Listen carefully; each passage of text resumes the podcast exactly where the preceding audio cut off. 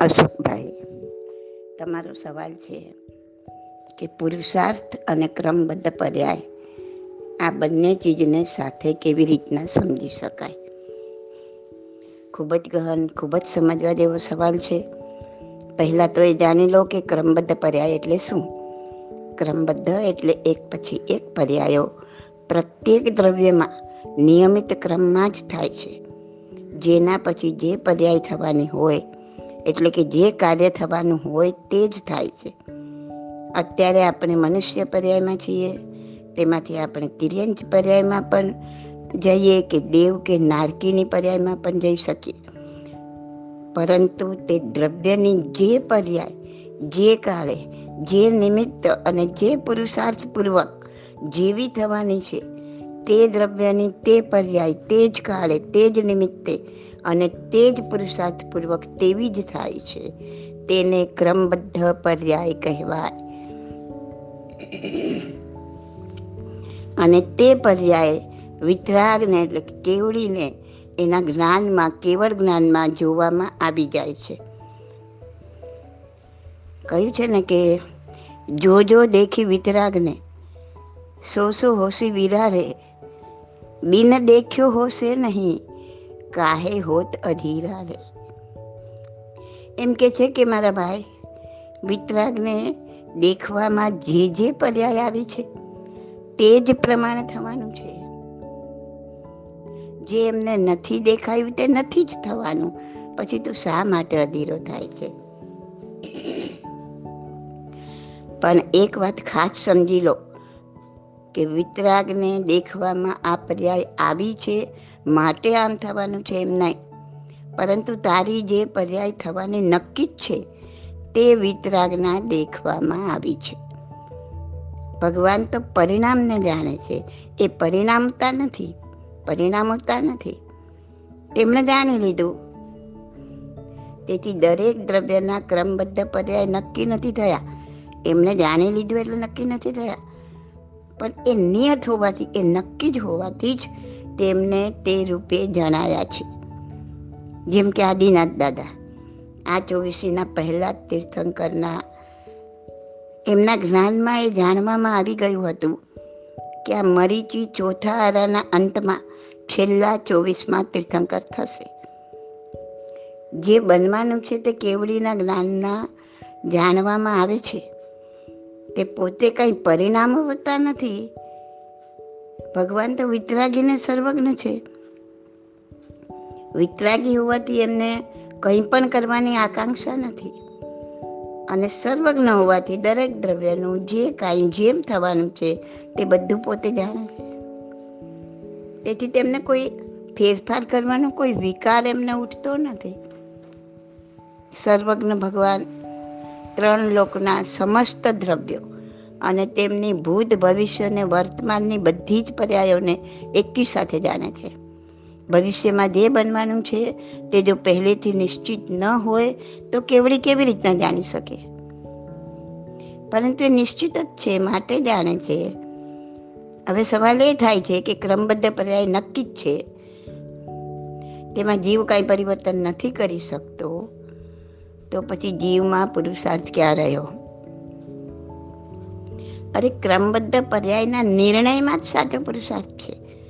જો આપણા આપણા મનમાં એ ડિસાઈડ થઈ જાય કે ક્રમબદ્ધ પર્યાય પ્રમાણે જ સમાનું છે, કેવડીના જાણવામાં આવ્યું છે પ્રમાણે જ સમાનું છે, આ પોતાની બુદ્ધિમાં ક્રમબદ્ધની વ્યવસ્થાને વ્યવસ્થિત કરવી એટલે કે ક્રમબદ્ધ પર્યાય ભગવાનના દેખવામાં જે આવી છે અને તે જ થવાનું છે, તે પ્રમાણે જ થવાનું છે. હું એમાં ફેરફાર કરવાવાળો કોઈ નથી, એવો જો નિર્ણય થઈ જાય, એવી રીતના મનમાં જો મક્કમતા થઈ જાય, એવી જો શ્રદ્ધા થઈ જાય, તો એ જ સાચો પુરુષાર્થ છે. ક્રમબદ્ધનો નિર્ણય કરવાથી શું થશે? કરતા બુદ્ધિનું જે મિથ્યાભિમાન છે, એ ઉડી જશે. કરતા બુદ્ધિ કે જે હું જ કરું છું, મેં જ કર્યું, મારાથી થયું. મેં આમ ના કર્યું હોત તો ના થાત, એ બધું ઉડી જાય. જો આ નિર્ણય થઈ ગયો, તો ક્રમબદ્ધ પર્યાયનો અને નિરંતર નાયકપણાનો સાચો પુરુષાર્થ થાય છે. ઓલું ખોટું ઉડી જાય અને સાચો પુરુષાર્થ થાય જ્ઞાયકપણાનો. જ્યાં સુધી કરતા બુદ્ધિ હોય ને, કે મારાથી આમ થાય છે મારા વગર થાય જ નહીં. હું હતો તો થયું. ત્યાં સુધી ક્રમબદ્ધ પર્યાય પર પૂરો નિર્ણય થતો નથી. કારણ કે કરતા બુદ્ધિ બેઠી છે ત્યાં. ક્રમબદ્ધ પર્યાય પર શ્રદ્ધા થતી નથી. ને શ્રદ્ધા આવ્યા પછી આ કર્તૃત્વ બુદ્ધિ ઉડી જાય. અને દ્રષ્ટિનું સ્વભાવ તરફ ઢળવાનું થાય. અને તે જ મોક્ષ માર્ગમાં અનંત પુરુષાર્થ છે. કર્તૃત્વના અહંકારથી પકડાયેલ આ જગતને પરમાં, એટલે કે બીજામાં, કે પર્યાયમાં કાંઈ ફેરફાર કરવામાં જ પુરુષાર્થ દેખાય છે. પણ પર અને પર્યાય એ સંબંધી વિકલ્પોથી અટકીને સ્વમાં સ્થિર થઈ જવામાં જ સાચો પુરુષાર્થ છે. બહુ ગહન છે. પણ સમજનારા સમજી શકશે. પોતે જ્ઞાનમાં સમાધાન રાખીને જાણનાર રહે ને રાગ દ્વેષ ન થાય એ જ પુરુષાર્થ છે. માનવી જ્યારે એ અનુભવ કરે કે જગતના પરિણમનમાં હું કાંઈ ફેરફાર નથી કરી શકતો, ત્યારે તેનો ઉપયોગ સહજે જગતથી ખસીને આત્મસન્મુખ થાય છે. અને જ્યારે શ્રદ્ધા બને કે હું મારી ક્રમ નિયમિત પર્યાયમાં કાંઈ ફેરફાર નથી કરી શકતો, ત્યારે પર્યાય પરથી દ્રષ્ટિ ખસી જાય છે અને સ્વ સ્વભાવ તરફ ઢળે છે. એ જ છે સૌથી મોટો પુરુષાર્થ. આમ તો ઇઝી વર્ડમાં છે કે તમને સમજણ પડશે જ. ન સમજણ પડે તો ફરીથી પૂછજો.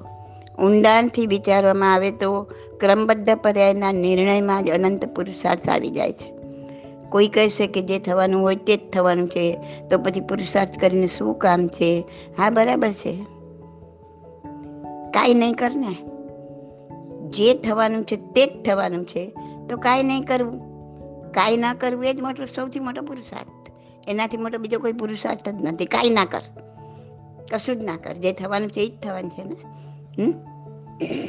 ન ખા, ન પી, ન હાલ, ન ચાલ, ન મનથી કાંઈ કર. ન વિચાર પણ કાંઈ કર, ન કાયાથી કાંઈ કર, ન વચનથી. થઈ જાય મન વચન કાયથી સ્થિર. ને આત્માનો ઉપયોગ આત્મામાં જ રાખ, કંઈ પણ થાય. ન રાગ કર, ન દ્વેષ કર, આપણે કાંઈ જ નથી કરવું. તમને નથી લાગતું કે આ સૌથી મોટો પુરુષાર્થ છે, સૌથી અઘરી વસ્તુ છે? કરીને તો જુઓ, એક કલાક પણ નથી થતું. જ્યારે સર્વને જે દેખ્યું છે તે જ થશે એવું મનમાં મક્કમ થાય છે. ત્યારે હું કાંઈ કરું છું? મારા વગર કંઈ થાય જ નહીં. હું ધારું તે જ કરું. આ બધો મિથ્યા અહંકારને કર્તૃત્વ બુદ્ધિ છૂટી જાય છે. ને ક્રમબદ્ધની પ્રતીતિમાં જ્ઞાતા દ્રષ્ટા થઈ જાય છે. આ જ સૌથી મોટો પુરુષાર્થ. નિર્મળ પર્યાય કરવું તે બુદ્ધિ પણ છૂટી જાય છે. રાગ કરવું એ વાત તો દૂર રહી. પણ જ્ઞાન કરવું એ બુદ્ધિ પણ છૂટી જાય છે. કર્તૃત્વ બુદ્ધિ જ છૂટી જાય છે ને એકલું જ્ઞાન રહી જાય છે. રાગ કરવો ને રાગ છોડવો એ પણ આત્મામાં નથી. આત્મા તો એકલો જ્ઞાન સ્વરૂપ છે. અકર્તાપણું આવી જવું તે જ મોક્ષ માર્ગનો સૌથી મોટો પુરુષાર્થ. ખ્યાલ આવ્યો?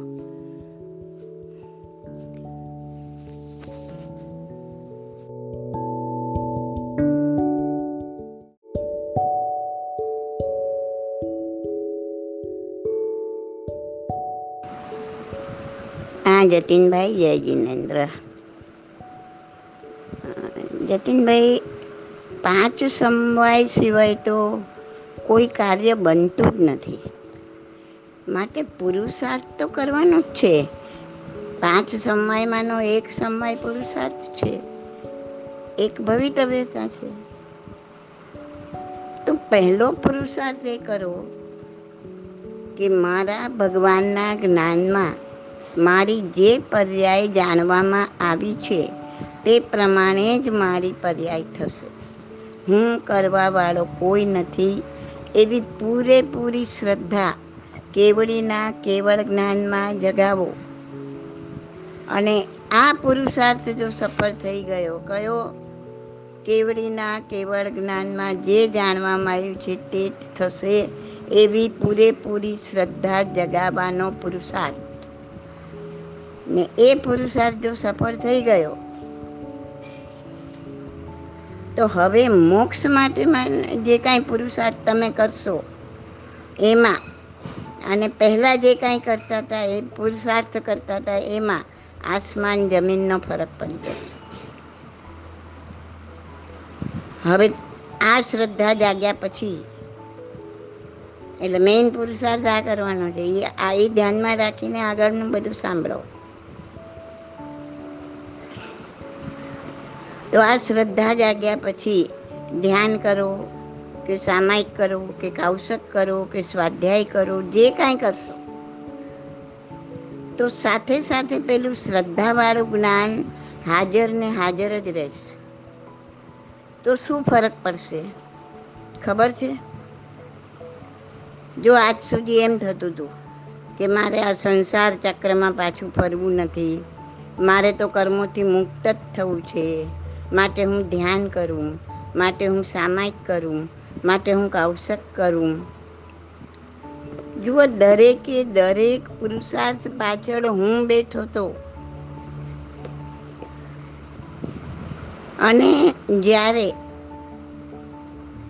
ભગવાને જે કેવળ જ્ઞાનમાં જોયું છે, તે જ મારી પર્યાય થવાની છે. એમાં સો ટકા શ્રદ્ધા જગાવવાનો પુરુષાર્થ થઈ ગયો અને એમાં આપ સફળ થઈ ગયા, ત્યારે તમારું મન આખું ટર્ન લઈ લેશે. ત્યારે તમને થશે કે જે મારી નિયત પર્યાય થવાની છે, તે પ્રમાણે જ મારો પુરુષાર્થ થઈ રહ્યો છે. હું કરવાવાળો કોઈ જ નથી. આ જતીન સામાયિક કરી રહ્યો છે. આ જતીન કૌશક કરી રહ્યો છે. હું ફક્ત એને જોવાવાળો છું. આમ કુદરતી રીતે જ્ઞાતા દ્રષ્ટા ભાવ કેળવાશે. મારું હમણાંનું જ તમને એક ઉદાહરણ આપો. આ જીવ કેવી કેવી ભૂલ ખાઈ જાય છે એ ખબર પડશે. કે જ્યારે આ લોકડાઉનની જાહેરાત થઈ ને, ત્યારે મનમાં થયું કે ચાલો, હવે મહિના સુધી કોઈ આવવાનું નથી, ક્યાંય જવાનું નથી. ઘરમાં પણ હું એકલી જ છું. તો હવે આખો મહિનો બસ હું સવારથી સાંજ સુધી, એટલે કે સવારે નવ વાગ્યાથી સાંજે પાંચ વાગ્યા સુધી ટોટલી ધ્યાનમાં જ ઉતરી જઈશ. મારે સેજલબેન ડૉક્ટર સેજલબેન સાથે પણ વાત થઈ કે હમણાં હું પ્રબુદ્ધ જીવન માટે કાંઈ લખીશ નહીં. બીજું બી લખવાનું બધું હમણાં સ્ટોપ કરી અને ટોટલી મારે આત્મામાં ઉતરી જવું છે. પણ અનનોનલી અનનોનલી પણ એમાં હું બેઠો હતો હું હવે આખો મહિનો ધ્યાન જ કરીશ એક પણ વાર એવો વિચાર ન આવ્યો કે જે કેવળના જ્ઞાનમાં જણાયું છે તે જ થશે. અને બન્યું પણ એવું જ કે અનએક્સપેક્ટેડ મારી દીકરીની દીકરીઓ આવી ગઈ કે ચલો નાનીને હેલ્પ કરાવીએ. અને આખો મહિનો એમને ભૌતિક અને આધ્યાત્મિક ટ્રેનિંગમાં મારો ગયો. અને તરત જ એ શ્રદ્ધા વધુ ને વધુ દ્રઢ થઈ ગઈ.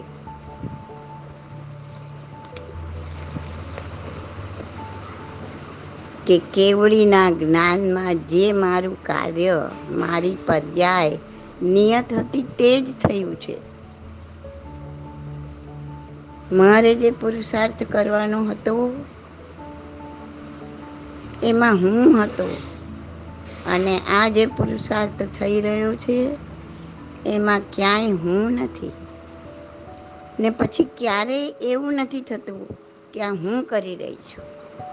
જે કાંઈ બની રહ્યું છે, તેની ફક્ત જ્ઞાતા દ્રષ્ટા છું.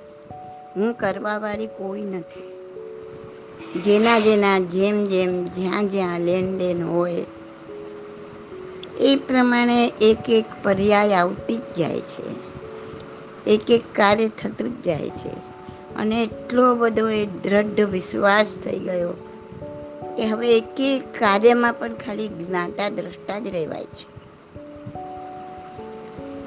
બસ તો જતીનભાઈ, જે પુરુષાર્થ કરવો હોય તે કરો, પરંતુ પહેલાં એ દ્રઢ શ્રદ્ધા જગાવો.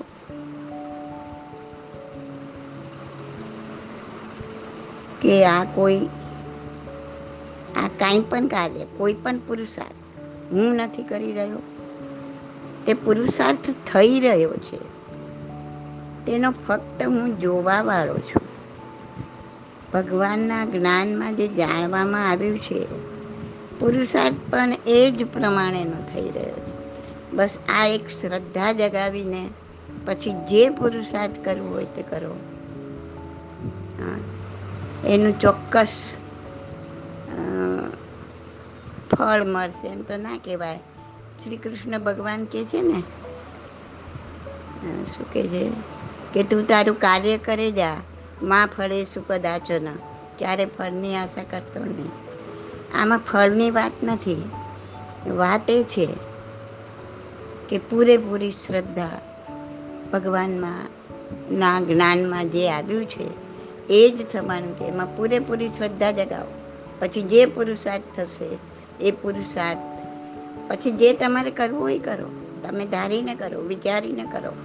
એ મારે હમણાં સામાયિક કરવું છે, મારે વર્ષી તપ કરો, મારે ફલાણું કરવું. પણ એમાંથી હું બહાર નીકળી જશે. કારણ કે અંદર ઓલું જ્ઞાન હાજર રહેશે. કે આ પણ પુરુષાર્થ એ પ્રમાણે જ થઈ રહ્યો છે, જે પ્રમાણે બનવાનું છે. હું કરવા વાળો નથી. ઓકે?